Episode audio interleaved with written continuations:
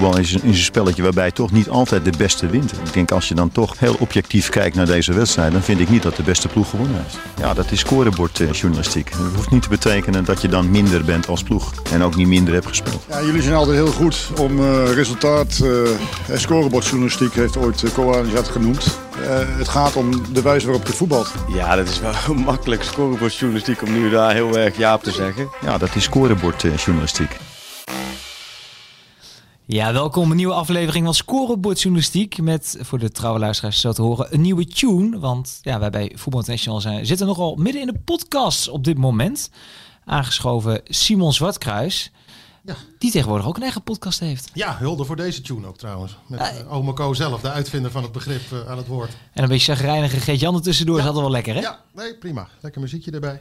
Daar is niks mis mee. Ik, uh, ja, ik wil even toch even de mensen even laten proeven. We hebben een Ajax-podcast, we hebben een Feyenoord-podcast, een PSV-podcast en de Retteke-Tet-podcast van AZ. Uh, Jazeker. Die doe jij samen met niemand minder dan Barry van Galen. Ja, de winnaar van onze cultverkiezing. Althans niet overal, maar uh, bij, bij AZ wel. Hè, gekozen tot cultvoetballer alle tijden. En, en terecht volgens mij. Het is een hele aparte gozer met geen rem op, op zijn uitspraken. Die, die, zegt gewoon wat hij denkt. Hij denkt hardop eigenlijk. En dat maakt hem zeer geschikt volgens mij voor, voor zo'n podcast. Ja, ik moet zeggen, ik heb genoten van de eerste aflevering. Het was echt ja, zeer mooi. vermakelijk. even een heel klein stukje voor de mensen die er niet gehoord hebben. Ja, en we gaan de kampioensjaar meemaken. Ja, ja, daar tuurlijk. Ga, daar ga je van, oké, okay, nou ja, gaan we daar uh, Ik ga daar vanuit. Ja. Ja, waar, waar, mag je het niet, waarom mag je dat niet zeggen? Nee, uh, graag. Iedereen is er. Schreeuw het van de daken. Nou, dat zeg ik toch niet. Ja. Nou, loop er even van. Ja. AZ wordt kam ja, kampioen. Eén volume hoger, oké. Okay. nou, de kop hebben we al vast. Dat zou ik zo je ook denken. Zelf dat je het redt als speler ook. Waarom niet? Boom. Boom. Gewoon, boom. gewoon zeggen, gewoon uitspreken. Nee, een uitgesproken man. Ja, nou boom, zo ging je de duels ook altijd in als voetballer. Hè? En uh, volgens hem zelf, hij is in die eerste podcast ook wel ingegaan op, op zijn vertrek bij AZ. Want dat was natuurlijk ook wel een dingetje. Uh, jarenlang niet alleen als speler uh, actief geweest, bijna tien jaar, maar ook als, als scout. En dat hield eind vorig jaar opeens op. En ja, dat was mede, zei hij, omdat hij niet bereid was om mee te lullen met, met de leiding. En dat, ja, hij zei, dat kan ik niet. Ja, dat is ook wel weer boem, hè? Zo van, nou oké, dan houdt het op en de groeten verder. En daar baalt hij ontzettend van, maar hij vindt het erger om, om zichzelf te verlogenen. Ja, de kwaliteit van de mens, zeg ik dan. Maar dat geeft wel jou veel ruimte om een mooie podcast te maken met iemand die alles weet van die club en ja. nog betrokken is bij die club. En het zit ook in zijn hart. Ja, dat. En hij spreekt nog steeds uh, mensen. Ik bedoel, uh, toen wij daar uh, foto's gingen nemen, dat was de eerste keer dat hij weer terugkwam in dat stadion, wat natuurlijk helemaal in de stijger staat. En vanaf iedere stijger werd zijn naam geschreeuwd. En zelfs het Barry van Galen lied werd gezongen door een paar bouwvakkers die er bezig waren. Dus nou ja, dat, dat was wel een bevestiging van hoe populair hij daar, uh, daar nog steeds is. En hij spreekt nog steeds mensen. Dat maakt natuurlijk, maakt het natuurlijk ook mooi voor insight uh, verhalen. En uh, nou ja, zijn originele kijk op, op die club en op het voetbal in zijn algemeenheid. Dus ja, ik ga zelf niet zeggen dat het een aanrader is, maar... Bij deze doe ik dat. okay. Zoek hem op, de Red podcast. Daarnaast hebben we de Pak Schaal podcast. Dat ja. is de oude Pantelietje podcast met uh, Freek Jansen en uh, Arco Knokkie.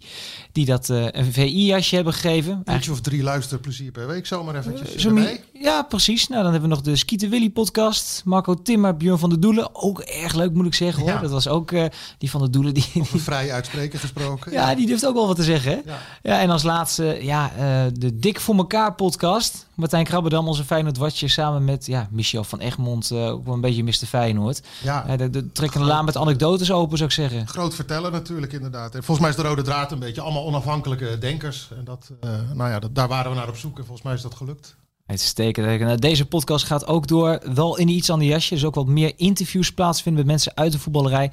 Daarover later meer. Maar eerst uh, ja, naar deze week. Uh, het themanummer van VI is oranje. Met hele grote, dikke letters op de cover. Want ja, uh, gek genoeg, het begint allemaal weer, Simon. We, ga, we gaan gewoon weer voetballen met Nederlands elftal. Ja, nou, daar hebben we ook best wel een tijdje naar uitgekeken. Als je ziet wanneer de laatste interland waren in, in november. En uh, ja, hoe gek het ook allemaal geregeld is, noodgedwongen door die coronaregels en zo. De, ook de toegang voor ons, voor de journalisten, is zeer beperkt. Dus ook wij hier met ons clubje Oranje Volgers moeten dat een beetje, beetje verdelen. Per dag. Maar dat, ja, dat mag de pret allemaal niet drukken. Bedoel, we, we, ja, we mogen weer, zij mogen weer. En we waren even bang dat er allemaal spelers zouden worden thuisgehouden door hun clubs. In verband met quarantainemaatregelen en al dat soort dingen. Maar ja, dus uh, toen zagen we even hoe, uh, belangrijk de rol van voetbal is in onze samenleving. Hè. Er werden even wat uitzonderingsregels uh, gemaakt. En, en iedereen is nu in Zeist. Ja, keurig. Even, we proberen altijd het verhaal achter het verhaal te doen. Jij zegt uh, oranje watjes. We hebben bij VI meerdere oranje watjes. Uh, jij zelf al hoeveel jaar voor oranje? 22 jaar inmiddels. Ja. Zo. WK 98 was de eerste grote toernooi met oranje. WK 98. Dan uh, Martijn Krabbedam nog. Ja. Nou ja, Freek Jansen die is weer teruggekeerd. Die heeft natuurlijk ja. wel een oranje vinkje. Marco Timmer wil ook nog eens invliegen volgens mij. Ja. Dat is een goede bezetting. Ja, dat is een beetje welk onderwerp actueel is. En dan bepalen wie dat het beste kan doen. En, en Martijn en ik, die, ja, die zijn al langer een, een koppeltje zeg maar, bij, bij Oranje. En dat verdienen ze ook wel, toch? Een beetje serieuze aandacht. Zeker weten. Nou, in deze, zeker. In deze VI meerdere verhalen, dus ook van meerdere schrijvers. Daarnaast ook nog aandacht voor de Leeuwinnen en voor Jong Oranje. Simon, wat ik me afvraag, hè? Hebben die jongens er nou wel zin in om nu bij Nederland zelf te komen? Die voorbereiding is eindelijk gaande. Zeker voor die jongens die in Nederland spelen, maar ook in Engeland. De competitie staat voor de deur. Ja. En dan moet je met z'n allen winnen Zeist. Ja, maar uh, het antwoord is ja. Omdat ze met z'n allen, onder leiding van Koeman... maar uh, daar zijn natuurlijk ook die spelers zelf voor een groot deel verantwoordelijk voor. Voor die nieuwe sfeer die er is ontstaan sinds uh, nou, begin 2018, hè, toen Koeman aantrad. Die periode daarvoor uh, was het zaggerijn uh, niet alleen rondom Oranje, maar af en toe ook wel binnenin uh, Oranje. Hè. Daar heeft Wesley Snijder wel eens wat over verteld. ergernis over spelers die met een gekneusde teennagel afmelden en, en, dat soort dingen. Was verre van optimaal allemaal. Dat heeft ook overgedragen aan Ronald Koeman toen die aantrad. En, nou, dat was bruikbare informatie. Uh, Koeman is natuurlijk heel duidelijk geweest dat hij daarmee wilde afrekenen. Het mocht geen vrije tijdsbesteding meer zijn en dat mocht dat vrijblijvende moest eraf. Het moest een eer worden. Ja, dat heeft hij erin gekregen. En dat niet alleen. Die, is het ook echt in, het, ja, in, in de botten van die jongens gaan zitten. Dat gevoel. Dat, dat het mooi is om voor Oranje uit te mogen komen. En die hele sfeer die dat met zich meegebracht heeft. Die maakt dat het, dat het bijna een soort reunie is. Iedere keer weer. Ze hebben rondom wedstrijden uh, en Interlands uh, is die hun appgroep is ook heel actief. Dat, dat was ook een tijdje. Uh, dat bereikte dan een piekje in de week dat ze bij elkaar waren. Maar ja, dan ben je toch al bij elkaar. maar deze groep is ook daar, daaromheen. hebben ze heel veel contacten in die, in die appgroep. Het, het, is niet meer alleen de appgroep van jongens morgen acht uur ontbijten. En, nee, precies. En, ja, nou ja, en denk, denk eraan om je sok omhoog te, te trekken en dat soort dingen. Maar het is. Uh, het is inderdaad contact houden. Uh, die jongens zijn ook geïnteresseerd in elkaars privéleven en alles. En dat, uh, nou, dat maakt dat ze, dat ze dus juist wel heel veel zin hebben eigenlijk. Ook al is het Nations League, zeggen we. Met alle respect. Met en alle ook respect. al is het onder hele rare omstandigheden, zonder publiek en alles. nee, de, de sfeer is goed, zeg je dan. Ook als de bondscoach weg is? Blijft die sfeer dan hetzelfde? Ja, nee, nee, niet helemaal hetzelfde natuurlijk. Want Koeman, daar hadden, ze, daar hadden ze echt bijna allemaal, nou, volgens mij allemaal wel wat mee. En uh, dus dat, dat is echt collectief gedragen. de, reactie, de hele reactie is eigenlijk collectief gedragen. Iedereen vindt het jammer en niemand draagt het hem na. En dat, dat is voor mij eigenlijk het teken hoe goed hij het heeft gedaan, Koeman. Want er zijn daar eigenlijk door de jaren heen altijd wel trainers weg geweest. Waarbij in ieder geval een deel van de selectie een zucht van, van verlichting slaakte. En dacht, hé, die is opgedonderd. Zijn we daar vanaf? Maar nu helemaal niet. Uh, voor de camera's niet, maar ook niet als je die jongens off the record uh, daarover spreekt. Ze vinden het ontzettend jammer en ze, en ze gunnen hem het beste. Nou, dan heb je het volgens mij uh, prima gedaan. Ja, ik vind vooral dat tweede vind ik erg mooi, dat, dat men het hem gunt. Want je kan ook zeggen van Koeman is binnengekomen, die heeft, wat jij zegt, het ook weer ver, ja, verplicht vind ik het verkeerde woord, maar die heeft wel dat, dat oranje DNA weer terug laten ja. komen van hoe bijzonder het is en hoe belangrijk het is. En als je het te makkelijk afzegt, ja, dan nemen we ook helemaal afscheid van je. Het is graag of niet. En zelf gaat hij tussendoor weg. Dan zou het ook inderdaad kunnen zijn. Mensen zeggen van ja, hallo, wacht eens even. Uh, jij vraagt van ons van alles. En zelf ga je er zo mee om. Maar die haat voel ik niet. Nee, nee. En, ze gingen zelfs nog een stap verder in dat statement ook wat ze naar buiten hebben gebracht uh, toen hij ging.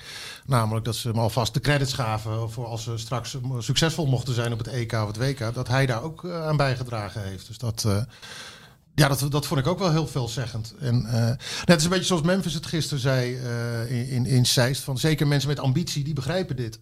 Er is niet heel veel wat boven Oranje gaat, maar Barcelona nou net weer wel. Zeker als je Ronald Koeman bent.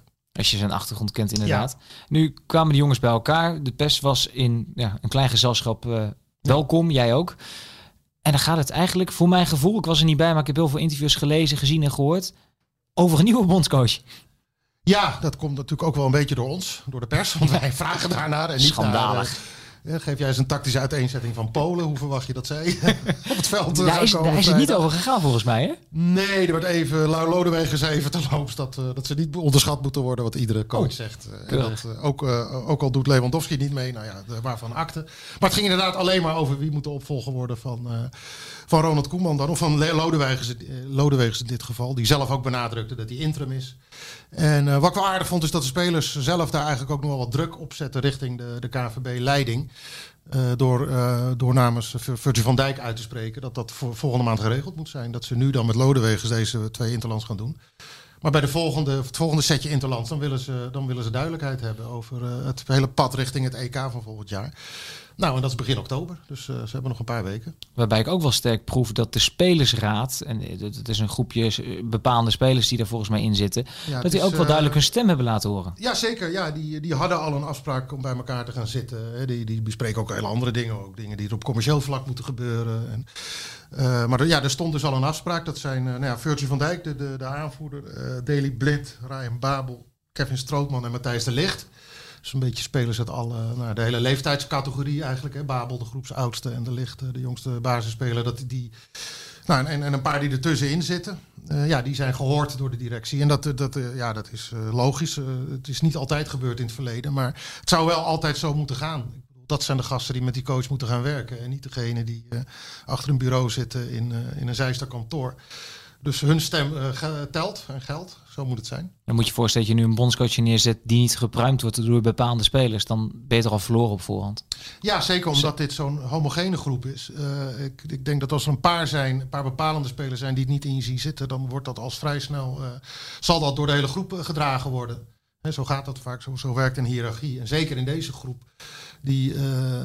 Dus we hebben natuurlijk jarenlang de, de Snijders en de Van, per, van Persies en de Robbers gehad die heel dominant aanwezig waren in die groep. Dit is echt een geheel, zeg maar, van gasten die weten dat ze elkaar nodig hebben. En ook dat ze een coach nodig hebben die, met wie het uh, klikt en in wie ze het zien zitten. En die voor een sfeer zorgt waar ze zich prettig bij voelen. Ja, maar dat laatste vind ik interessant, want we hoeven er niet omheen te draaien. Uh, begin deze week aan de buiten dat Louis van Gaal bij de collega's van de NOS volgens mij had aangegeven per mail dat hij ja. niet meteen de deur in het slot gooide. Ja. Eigenlijk is dat alles wat gezegd is tot nu toe. Ja, uh, het is genoeg om een hele hoop los te maken. Het, ja. ja. dus het gaat deze week om Louis van Gaal. En volgens de ene groep de ideale bondscoach en volgens andere de minst geschikte bondscoach. Uh, ja, Simon, jij zegt dat het ook belangrijk is om die sfeer te brengen en dat deze groep op een manier functioneert. En dan denk ik wel, Van Gaal toptrainer, buiten kijf, misschien wel de beste die we ooit hebben gehad. Maar kan hij deze groep op dezelfde manier laten functioneren als Ronald Koeman? Ja, dat denk ik niet, omdat hij... Uh, inderdaad, nou, je geeft het zelf al aan, het is een andere coach. Je hebt ook heel veel overeenkomsten hoor. Ik, ik hecht wel aan de, aan de uh, uitspraak die Martin Haar daar uh, een tijdje geleden over heeft gedaan. Die heeft met beide coaches gewerkt als assistent. En uh, die zei toen letterlijk van ze lijken veel meer op elkaar dan ze zelf uh, zouden willen. Omdat die, onder, die onderling, die relatie is natuurlijk niet heel uh, warm. Schijnt nog een Ajax-periode te hebben gehad, hè? Zal ik maar zeggen, ja. maar ja, de, Martin Haar zei dus van ja, dat, maar ze, ze lijken, in heel veel dingen lijken ze op elkaar. Maar waarin ze niet in de, in, op elkaar lijken, sorry. Is volgens mij hoe ze zo'n groep benaderen. Het is bij Van Gaal wel heel vaak dat iedereen over één kam scheert. Het groepsgevoel, dat, dat collectieve. En daarin mag niemand zich onderscheiden. Want dan ondermijn je dat groepsgevoel en zo. En waar Koeman heel erg goed in was, is uh, mensen zeg maar maatwerk bieden in, in de benadering. Heeft hij ook moeten leren, daar heb ik wel eens met hem over, over gehad ook. Hij zei in het begin, van mijn trainerscarrière heb ik, uh, pakte ik ook iedereen hetzelfde aan. En dan ook nog op de manier waarop ik het zelf eigenlijk altijd wel prima vond. Dus hard en rechtstreeks. Nou, lang niet iedereen is daarvan gediend. Hè, als je op je, op je laarzen krijgt van je coach, uh, waar iedereen bij is bijvoorbeeld, uh, in, in een kleedkamer. De ene die, die kun je juist beter bereiken in een één op één gesprek. De ander is juist goed om die collectief schop voor zijn reet te geven. En Koeman heeft dat onderscheid leren maken als coach. En dat, dat viel juist in deze groep heel goed. De ene speler, die moet je op z'n, dicht op zijn huid zitten met tactische opdrachten. En die moet je wakker houden en die moet je erbij houden. En dat, nou, dat levert je dan een scherpe speler op. En de andere moet je lekker met rust laten.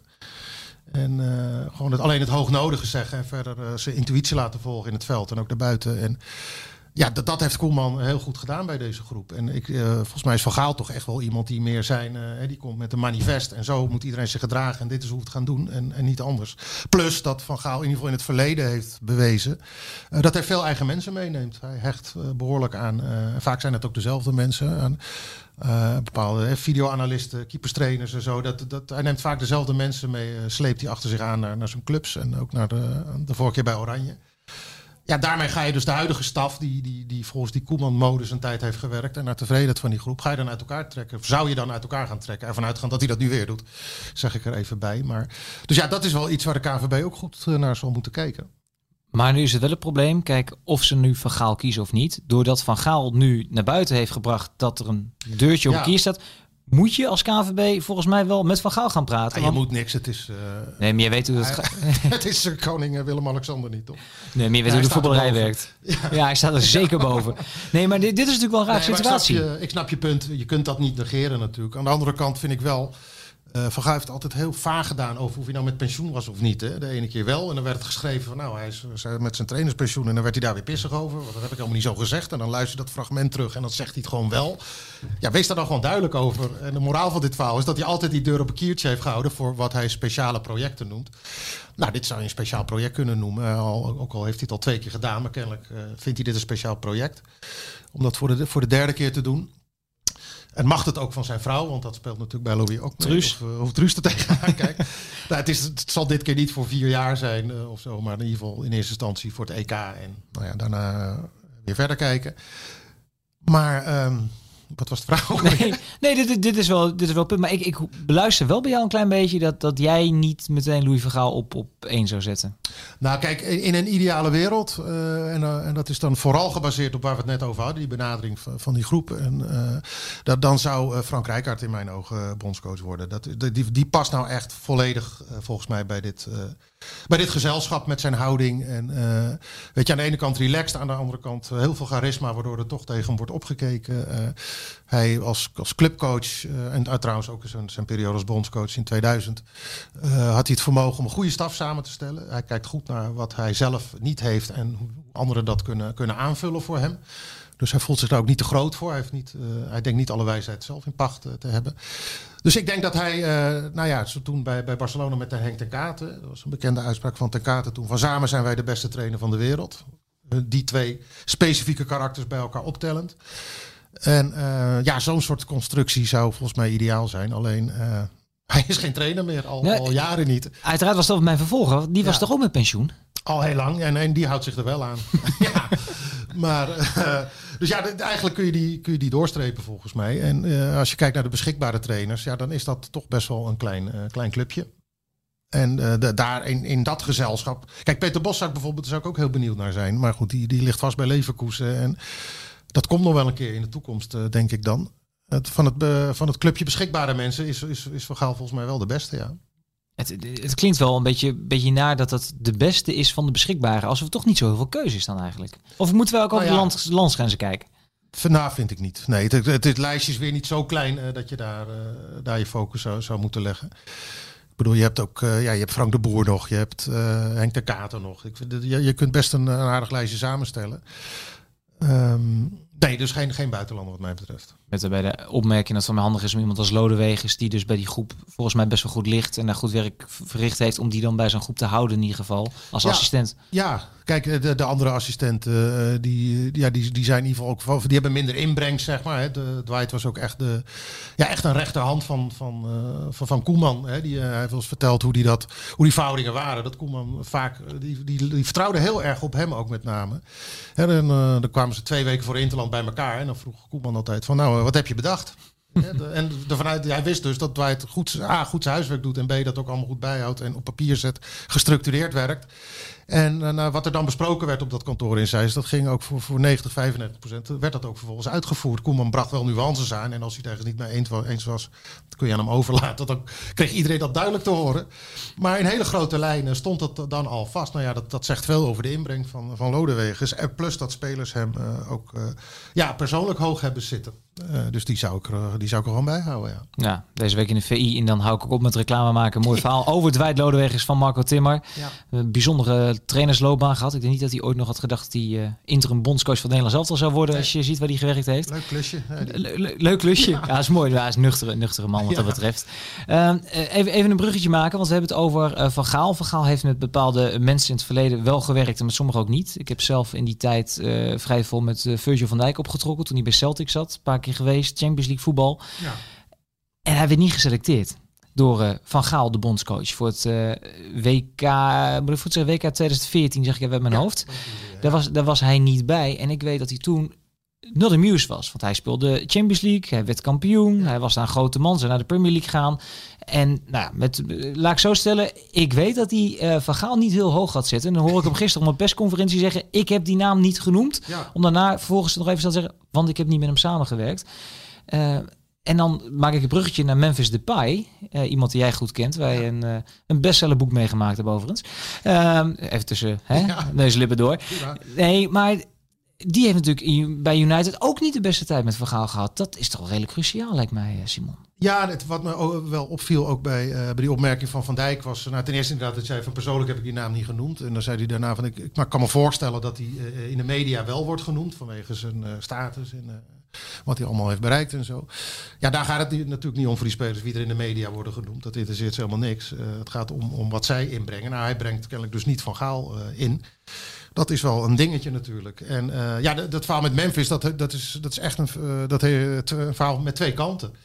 De WK 2014, dat ging, ging hartstikke goed. Uh, toen was hij trots überhaupt dat hij, dat hij erbij mocht zijn van Van Gaal. Dat hij onder hem mocht gaan werken. dat hij een belangrijke rol ook op een gegeven moment kreeg als invaller. Hè, Memphis kende zijn plek ook daarin.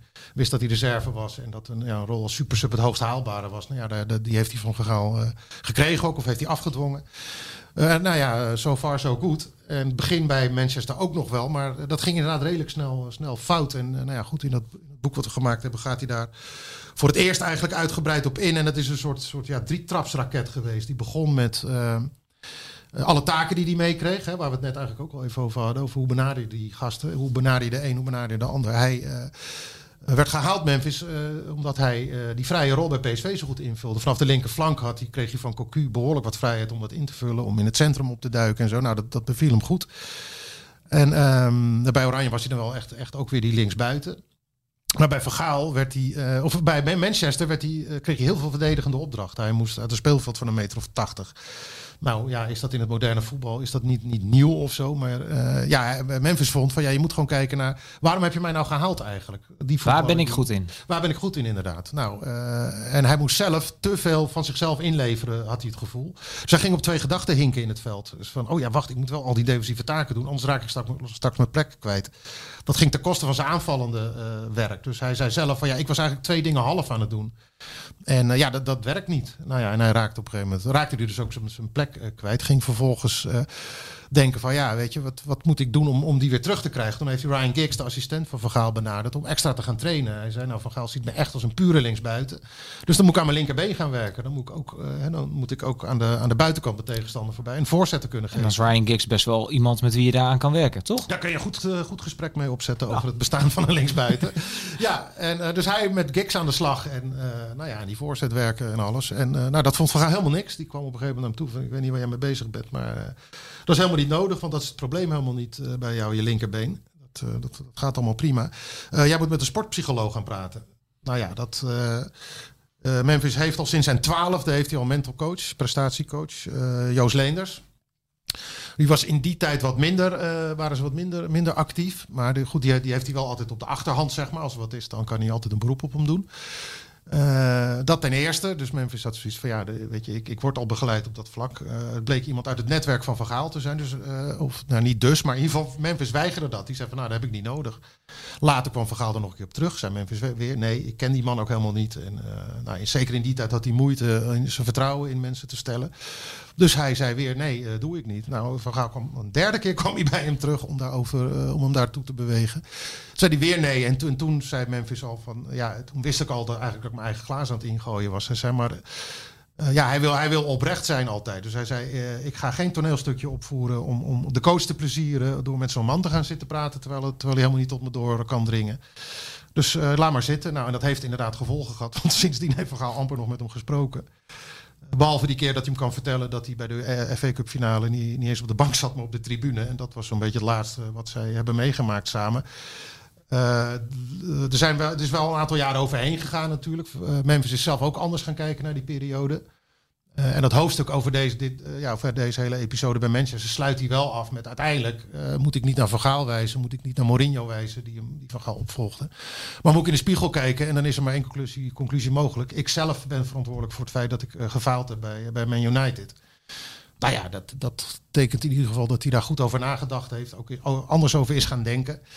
En dat zijn eventuele nieuwe samenwerking met Van Gaal misschien in een ander daglicht uh, komt, uh, komt te staan. Het is niet zo dat hij Van Gaal daar dus uh, de ultieme schuld van geeft dat het daar niet gelukt is. Nee, maar mocht Van Gaal toch trainer van Oranje worden, een paar kopjes koffie met bepaalde mensen kan geen kwaad op voorhand dan. Ja, en daarin kan dat, dat, dat kan Van Gaal goed trouwens. Dat, want dat, dat vertelde Memphis ook nog. Dat hij toen hij kwam bij, bij Oranje voor het eerst. Hè, Van Gaal die gaat altijd dan kennismakingsgesprekken doen. En dat is, is vrij indringend. Dan wil hij veel van die spelers weten, met name op het persoonlijke vlak. En uh, Memphis zag als een berg op tegen dat gesprek. Die had dat beeld van, van die boze schoolmeester die altijd iedereen staat af te blaffen. Dat is ook het beeld dat vaak natuurlijk wordt verspreid. De, de momenten dat hij spelers knuffelt of in een positieve zin toeschreeuwt, die zijn er ook, die zijn ook talrijk. Alleen die zien we nooit op tv. Dat is wel lullig voor verhaal.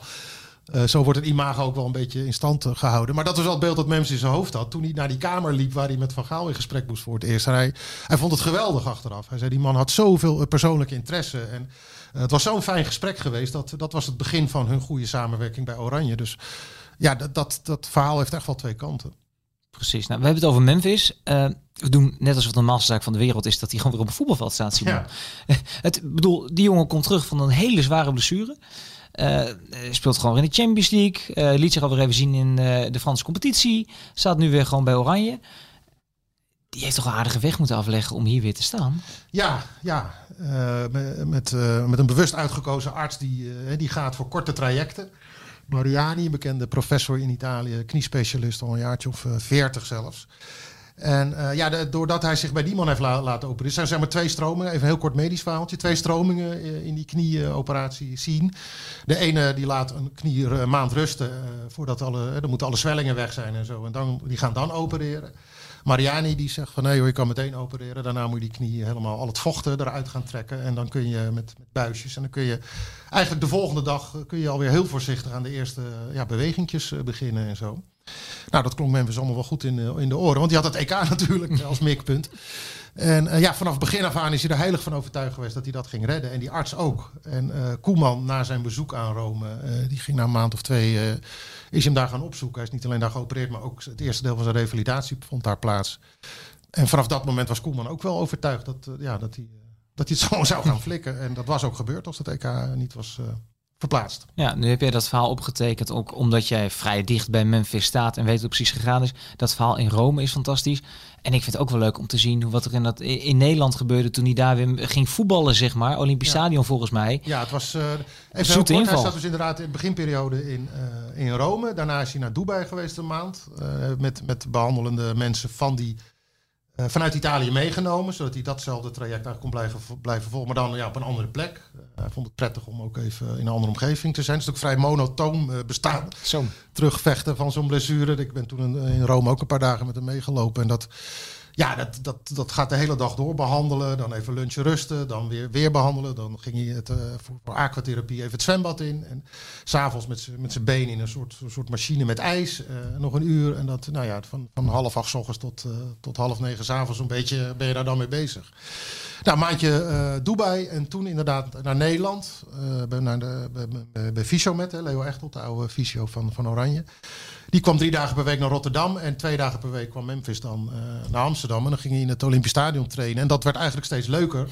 Naarmate hij echt uh, naar de, de, de, belasting en de weerbaarheid omhoog kon. Of de weerstand omhoog kon. Werden er meer mensen bijgehaald ook. Uh, in, in die periode kwam Ronald Koeman senior een keertje bij, bij Fischomet. En die zei, midden, was midden in die lockdownperiode. Uh, van ja, mijn zoon Tim, hè, de keeper van Tom Os, of uh, Ronald Junior, de keeper van to Tom Os, uh, heb je niks voor hem? Is er geen speler die aan het revalideren is die een keer een bal op goal moet schieten? Dan kan Tim of Ronald ze tegenhouden. Nou, dat treft, zei Leo. Memphis komt nu, binnen, komt nu in die fase. Dus nou, Ronald Koeman Junior, die kwam regelmatig aangereden om de afrondingsvormen op, op goal te gaan staan. Edgar Davids een uh, goede bekende van Memphis inmiddels. En van Leo Echtelt ook. Die zei van nou, dat vind ik ook wel leuk. Dan ga ik ook meetrainen. Orlando Engelaar uh, schoof aan. Een oude vriend vanuit zijn PSV-tijd van Memphis. Dus nou ja, er stond een behoorlijk ploegje op het veld op een gegeven moment. Het grappige was dat, als je het Olympisch Stadion kent, dat, dat oude veld, of uh, dat hoofdveld, dat wordt omringd tegenwoordig door allemaal kantoren Ja. waar mensen werken. En ja, die, zij legden dan gewoon een uur lang dat hele, we- hele eh, arbeidsproces stil daar. Want iedereen stond daar voor die ramen naar die training eh, te kijken. Geweldig. Want er gebeurde nogal wat en er, stond, eh, er kwam nogal wat binnen natuurlijk. En verder waren de deuren dicht, dus daar kon ook, ja, daar kon ook niemand bij. Dus dat was, ja, dat was wel bijzonder eigenlijk. En eh, ja, daar, daar, daar zag je hem echt, daar, ik was niet iedere dag hoor, maar daar zag je hem wel heel snel progressie maken richting eh, waar hij moest zijn. Namelijk dat hij gewoon zonder angst die bal vol op zijn slof nam. En zonder angst zijwaartse sprintbewegingen maakte en zo. En dat... eh, ja, dat zag er zo goed uit dat je, dat je inderdaad op je vingers na kon tellen dat hij op dat EK gewoon gespeeld had. Of gewoon dat hij gespeeld had. Ik heb een beetje medelijden met Koeman junior als ik erover nadenk.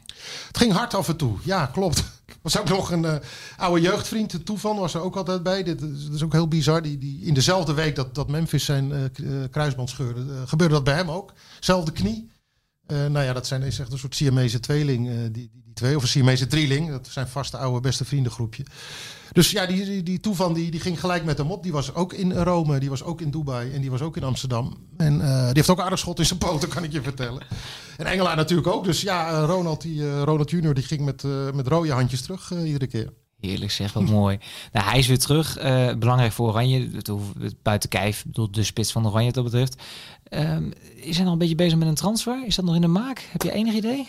Nou, in, in de maak volgens mij niet. Eh, het is... eh, hij, hij, zei, wel, en dat zegt hij ook niet voor niks natuurlijk. Gisteren benadrukte hij wel hoe lekker hij in zijn vel zit bij Lyon. Hij is daar, ze hebben het daar wel, wel eh, slim gedaan natuurlijk.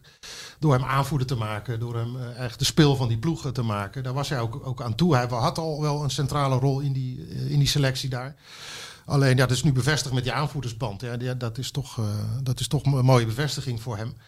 En ja, het feit dat zij het in de Champions League echt verrassend goed gedaan hebben, dat, dat heeft natuurlijk ook wel wat met hem gedaan. Zijn contract loopt nog één jaar door en dit zou een logisch moment zijn om te gaan natuurlijk. Ook voor, voor Lyon, omdat ze dan nog kunnen cashen. Ze proberen al een jaar lang om zijn handtekening onder een nieuw contract te krijgen. Maar dat is nog niet eh, gebeurd. Eh, dus ja, het, het, is, het is afwachten gewoon. Tot 5 oktober is die markt open, dat weet iedereen. Ja. En eh, wat, wat voor hem natuurlijk goed is, sowieso is dat hij laat zien dat hij vrij snel weer eh, in vorm eh, is. Ik bedoel, eh, hij was nog geen 10 minuten terug op het hoofdpodium en hij gooit er een Panenka uit tegen Juventus. Dus daarmee bewees hij al dat zijn zelfvertrouwen niet bepaald is aangetast in, de, in de, het afgelopen jaar. En ja, bij de opening van de competitie tegen Dijon zo dominant aanwezig ook in, in het scoreverloop met, met een hat-trick. En ja, bij die vierde goal de, de aangever van de eigen goal. Dus eh, dat, dat is voor hem belangrijk om te laten zien dat hij de oude weer is. Daar, daar zijn de Interland straks ook weer eh, belangrijk voor. En dan, en dan wacht hij het wel af. Het is niet zo dat hij daar iedere dag eh, bij Lyon staat te vragen om een vertrek of zo. Nee, maar dat, wat je zegt ook omdat hij het zo goed afgesloten heeft afgelopen seizoen en nu lekker begint daar. De druk, de absolute must om nu een andere club te vinden is er niet. Het is een beetje een luxe positie. Was, het scenario hiervoor was natuurlijk duidelijk. Een goed EK spelen en dan, nou ja, dan komen de, de topclubs vanzelf. Want die ambities er nog steeds en dat blijft hij ook gewoon uitspreken. En dat is ook, eh, lijkt me ook vrij normaal. Dat, eh, dat past hem ook. Eh, tot slot, toch nog even terug naar de Nations League. Ja. Met, met Memphis Depay ga ik dan maar vanuit. Ja, weinig verrassing. Hè? Ik denk dat er één iemand echt heel gelukkig is op dit moment. Maar die gaat eindelijk spelen. Ja, nou, ik denk dat de twee heel gelukkig zijn. Owen Wijndal ook. Die is natuurlijk bijgehaald. eh nou ja, AZ hofleverancier van de voorselectie. Uiteindelijk toch nog wel wat, eh, wat afvallers. Eh, maar hij, ja, hij heeft overleefd. Ook natuurlijk omdat, of mede, de, denk ik, omdat Daily Blind niet beschikbaar is na zijn, eh, zijn hartklachten. En ehm, Van Aanholt ook niet. De, de vaste backup eh, op die plek. Dus dat biedt, eh, biedt, biedt wel perspectieven voor Wijndal. Ook om, te, om gewoon te gaan spelen. Nathan Ake is een andere kandidaat. Maar ja, die speelt natuurlijk uit. Dat is gewoon een centrumverdediger. Kan dat wel. Heeft, is, werd de Koeman daar ook wel eens als invaller eh, neergezet. Dus nou, nou, die is heel blij. Dat, was ook, dat kon je van zijn gezicht afscheppen gisteren in Zeist. En ik denk dat je op Stefan de Vrij doet. De beste verdediger van Italië. Ja, ja, ja. En eh, ja, dat is natuurlijk eh, altijd wel een, be- beetje een lullig verhaal voor hem eh, bij Oranje. Zo verschrikkelijk goed presteren en zo weinig in Oranje op, opdraven. En ja, er is ook amper discussie over als je je concurrenten De Licht en Van Dijk heten. Maar ja, het werd allemaal nog eens onderstreept. Zijn, zijn ontwikkeling met die uitverkiezing tot beste verdediger van de Serie A in het land waar verdedigen een ho- een hogere kunst is. Dat is echt een waanzinnige prestatie natuurlijk. En ja, het, is, het is wel mooi dat het nu eindelijk eens een keer voor hem eh, beloond gaat worden. Met, eh, ja, gewoon met 90 minuten in oranje als het allemaal goed gaat. 180. Eh, als je ziet hoe hij in zichzelf investeert en zo. Het is een bijzondere gozer die die bij Feyenoord eigenlijk ieder jaar vreesde dat hij, dat hij zou worden weggestuurd. Omdat hij nooit tot de echte uitblinkers of de, de, de allergrootste talenten behoorde. En dat als signaal heeft meegenomen in, in hoe hij in zijn carrière is gaan staan en hoe hij zichzelf is gaan ontwikkelen. Heeft, steekt daar ontzettend veel energie in. Uh, ontwikkeling op alle mogelijke vlakken, op mentaal gebied. Uh, weet je, de cursus neurolinguistisch programmeren gevolgd. Hij, nou ja, dat verhaal dat hij bij de Iceman, Iceman is binnengestapt, kennen we allemaal. Hè, om, om, om, om ademhalingsoefeningen te leren en zo. Alles wat hem ook maar een, een promielprocent vooruit kan helpen in zijn carrière, grijpt hij aan. Ja, en dat soort gasten gun je het ook wel natuurlijk. Ja, en dan maar hopen ook dat er misschien in de toekomst een keer een plekje voor hem komt. Oh ja, de licht zal terugkeren. Dus dat, uh, dan moet je met drie centrumverdedigers gaan spelen of zo. Hè? Ja, de pest voor de vrij is natuurlijk ook nog. Die, die zal ook af en toe nog wel naar die leeftijd van Matthijs de Licht kijken. die gaat nog even mee. Die staat er nog wel even, ja. nou, oké, het is de luxe positie en het is, het is mooi. Verwacht je verder nog bijzonderheden? Of uh, zijn het gewoon twee lekkere interlands ook voor, dat, voor het gevoel weer een beetje?